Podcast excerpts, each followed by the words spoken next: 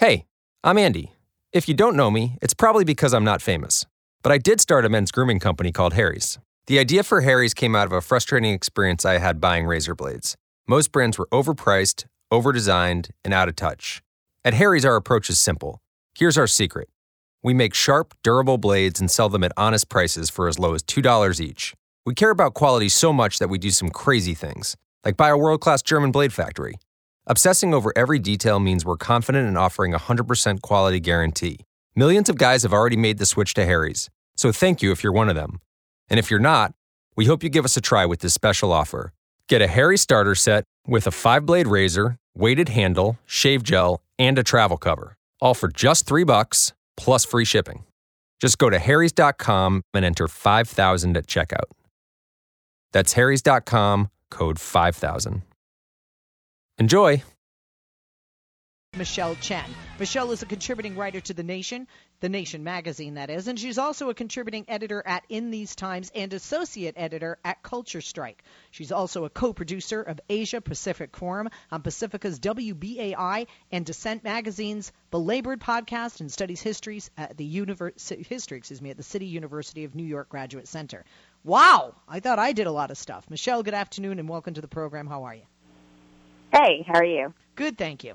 Um, talking about a piece entitled "Is Welfare Reform Causing Earlier Deaths?"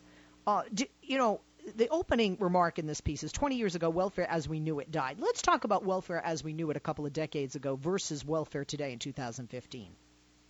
Yeah, well, to understand the way the program works before, you kind of have to understand the political climate that surrounded welfare reform. Um, this is during the Clinton era, and there was this massive kind of bipartisan consensus in Washington that welfare reform was creating a culture of poverty, that it was breeding uh, dependency of the poor on the system, that uh, you know. Uh, uh, you know, uh, undeserving poor people were sort of living off of benefits and uh, not getting jobs. You know, it was uh, the idea was that we were the welfare system was too good to these people, so we need to show them some tough love and um, limit welfare. Um, so they did that, and pretty um, pretty drastically. They they uh, cut the program, um, limited funding in all sorts of ways, and uh, very importantly, they imposed time limits on uh, benefits, and they um, imposed all sorts of restrictions and penalties for people who failed to comply with the different bureaucratic requirements. Like, you know, you could see your benefits um, get docked because you failed to show up for meetings with your caseworker or something like that. So all sorts of punitive measures meant to sort of um, pressure uh, the poor into kind of reforming themselves. And uh, so it's been about 20 years since, uh, you know, that system was implemented, and this new public health study looked at what the long-term impacts have been, uh, not just for people economically, but for families and their health and general welfare and their um, and their lifespan. Oh, when we look at this uh, welfare program and and we look at the uh, reformation of welfare, some might say, well, you know, based on what you said, because you know, a couple of decades ago we had a different political climate, we had a different program, and certainly a different population. Uh, maybe reformation is needed, but perhaps not the type of reformation that's been proposed. Well, yeah. I mean, unfortunately, though, you still see this rhetoric prevailing, right? Um, especially among conservatives in Congress, there's this sense that you know uh, the people living off of food stamps are just sponging off the system, that they're lazy, you know, that they don't deserve what they have, or that they're somehow abusing the system, like they're gaming the welfare system, or that they're deliberately staying on welfare in order to avoid working. Um, but uh, you know, interestingly, I think the, the Great Recession kind of changed things um, because many people who had previously thought of themselves as self-sufficient and middle class, you know, suddenly found themselves actually applying for unemployment, getting food stamps and tapping into the welfare system. So, I mean, those uh, limited benefits they might have supported, uh, you know, reforming 20 years ago uh, suddenly looked a lot different, you know, uh, in the middle of the Great Recession and in this uh, ongoing bout of long-term unemployment that we're seeing many people suffer from now. When we look at uh, the Bipartisan Personal Responsibility and Work Opportunity Act, um, that was under the Clinton administration that you spoke of. And this is when I think there was an agenda of what a lot of people refer to as right wing or conservative thinking which is personal responsibility. Now, one of the things I have to say is that when former governor of Wisconsin, Tommy Thompson, and former President Clinton, uh, you know, one a Republican and one a Democrat, uh, talked about work uh, fair, um, was that pushing people within the system out who badly needed it? I mean, don't we need to admit that this is a system that is is racked with uh, fraud and abuse, and uh, for some, it's generational. That the, there are welfare recipients generation to generation. Mm-hmm. Yeah, uh, and um, I mean the thing is though, poverty often is chronic, um, and it's not because people are deliberately passing poverty down to their kids or that they think it's a great lifestyle. Um, many times, people face enormous social barriers. And uh, what many experts today say, and what this public health study kind of indicates, is that um, you know people are not staying on benefits because they simply choose to. It's because they often have to um, you know, the idea behind welfare reform was that if you just shoved a bunch of people off the welfare rolls, suddenly they'd, you know, magically become self-sufficient or they'd realize that they finally had to get to work. But, I mean, as we've seen over the past, you know, five, six, seven years, it, it's, you know, once you're unemployed, it's often really hard to get back into the job market, especially when there's a, a weak economy. And um, for many of these people, um, who are stuck jobless after welfare reform, um, they were facing enormous barriers, whether it was, you know, they might have had a disability or they might have had, um, you know, uh, children to take care of or children with health problems. They might have had health problems themselves. Um, or simply they might have lived in a heavily segregated neighborhood with you know, uh, very uh, low job prospects. And, and it's really hard to be self-sufficient even when you are working. And it's important to remember that, you know, all these years, many, many people on welfare have been working, right? And yet they still can't get by. So obviously a job is not enough for a lot of people. And the study showed that over the long term, um, you know, the people who were not lucky enough to, to get in the job market, um, you know, and they lost benefits for whatever reason, um, they, they had a very, very difficult time and it left lasting scars not only on their economic well-being, but, you know, we're seeing them actually maybe losing a little bit of their life lifespan. Well, I don't want that. I, I'm a I'm a liberal, and I don't want that. But but I also want more education, more job opportunity, uh, perhaps uh, not just you know education, but you know teaching a craft or a skill that can be used. You know, you rightly have talked about not just poverty. There are people out there um, that are on welfare, and we all know they're working a job or two, but they're doing it under the table in order to keep the benefits because they need those two or three paychecks combined to be able to feed uh, their family. A lot of single women do this um, who have children but no uh, father or second income uh, in the home. Um, the old welfare system, you say, is ended at a new price. And the research that shows the cost of reform, that there are people that are away from government support and a lifeline for them but nothing to catch them as they fall um, from this program.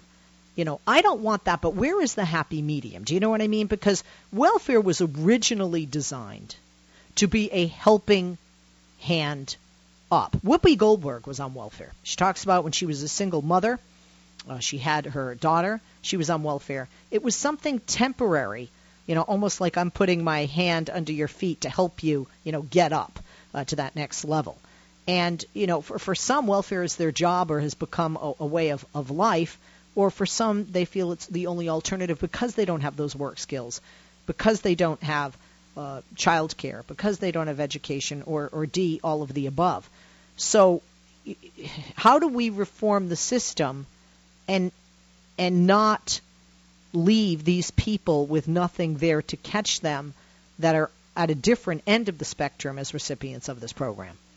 Right. Well, I think it kind of lies in, you know, when we're talking about a happy medium, what are the two extremes that we're trying to navigate between here? I mean, it's not a simple matter of do we punish them or do we reward them? I mean, these people aren't, you know, lab rats, right? They're people who are capable of making decisions, making really important life decisions, and they do so every day when they choose what to sacrifice in order to feed their kids, right? So, um, you know, these are people who would genuinely like to be in a better place. And if you trusted people and if you gave gave them, if you empowered them, you know, in their lives and in their communities to actually, you know, do things that, that do create the conditions for self-sufficiency, I think that's where you start.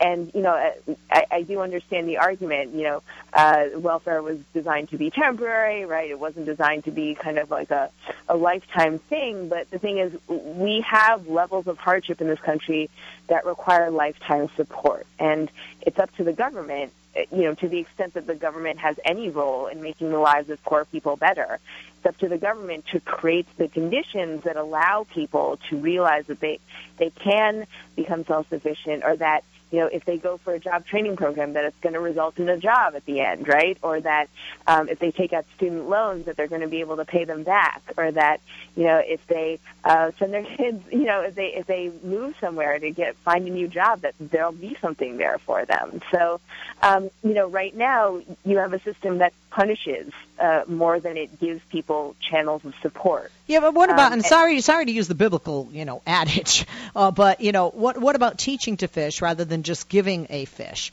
Uh, and I say that because I certainly don't want people uh, to be pushed toward an earlier death. But I think it's important to have incentives and to incentivize work. Um, and uh, you know, like the AFDC program, Aid to Families with Dependent Children, uh, you know, aimed uh, uh, to do combining work, combining uh, tra- training programs. I'm not talking about penalties necessarily, but we, uh, again, do aren't we enablers if we don't teach somebody to fish and have sort of like a goal or an end date? A and B. I have to tell you, as a woman, as a feminist who is very, very much pro education on sex and pro birth control. If you have one kid and you go on welfare and then you have four, I, I have a problem with that. I have a problem with that, not just as a taxpayer, but it, it, it's not good for the individual. And many times they're just procreating uh, individuals to remain on the welfare rolls. Now, I'm not saying people that are, you know, using the system temporarily. I'm talking about people whose mothers and grandmothers or fathers and grandfathers were also on this program, and that they that this has almost become like, you know, a systemic generational way of life.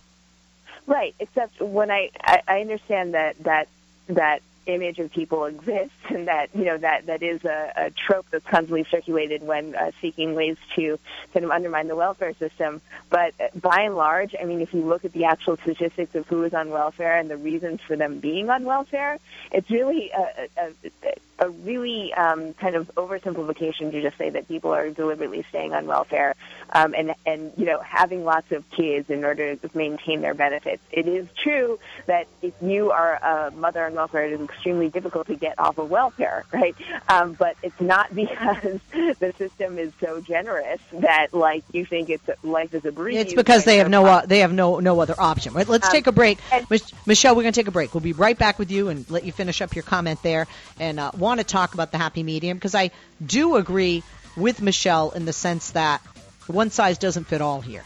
One size doesn't fit all as to the recipients or as to the solution. There are people that use welfare temporarily and go off and can find a job.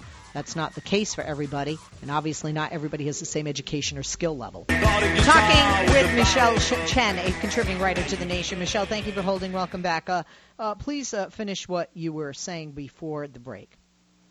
Oh, uh, what you were saying about you know teaching someone to fish and wanting to foster self-sufficiency, I think uh, most uh, poor people would actually agree with you. Um, you know, if you look around in uh, these communities, um, what they see is a distinct lack of investment and a lack of opportunity in what their real potential actually is. And so, I think you know before we um, sort of roll out stereotypes of, of people who, you know, love being on welfare benefits and want to stay on them for life. I mean, I think uh, we need to really see um, where on the social landscape these people are. And if the Great Recession taught us any lesson, it's that people who never imagined, right, that they would be one of those people on welfare um, are applying for benefits.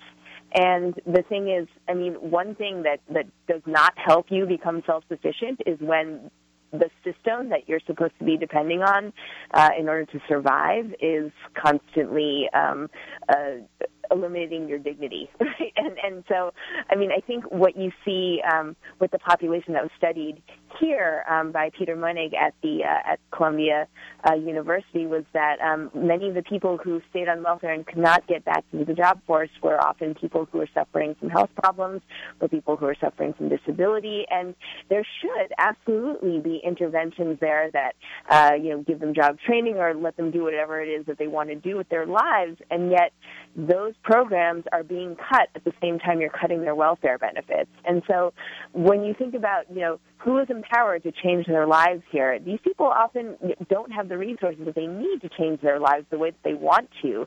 And the government, meanwhile, which has a lot of power to do a lot for people, right, um, end up being beholden to uh, interests that are often very anti-poor. And, and not just anti-poor, but anti-working. Let's take uh, some calls. 8886 Leslie's the number. We go to Laura in New Mexico, line four. Laura, question or comment? Leslie, um, thank you for taking my call.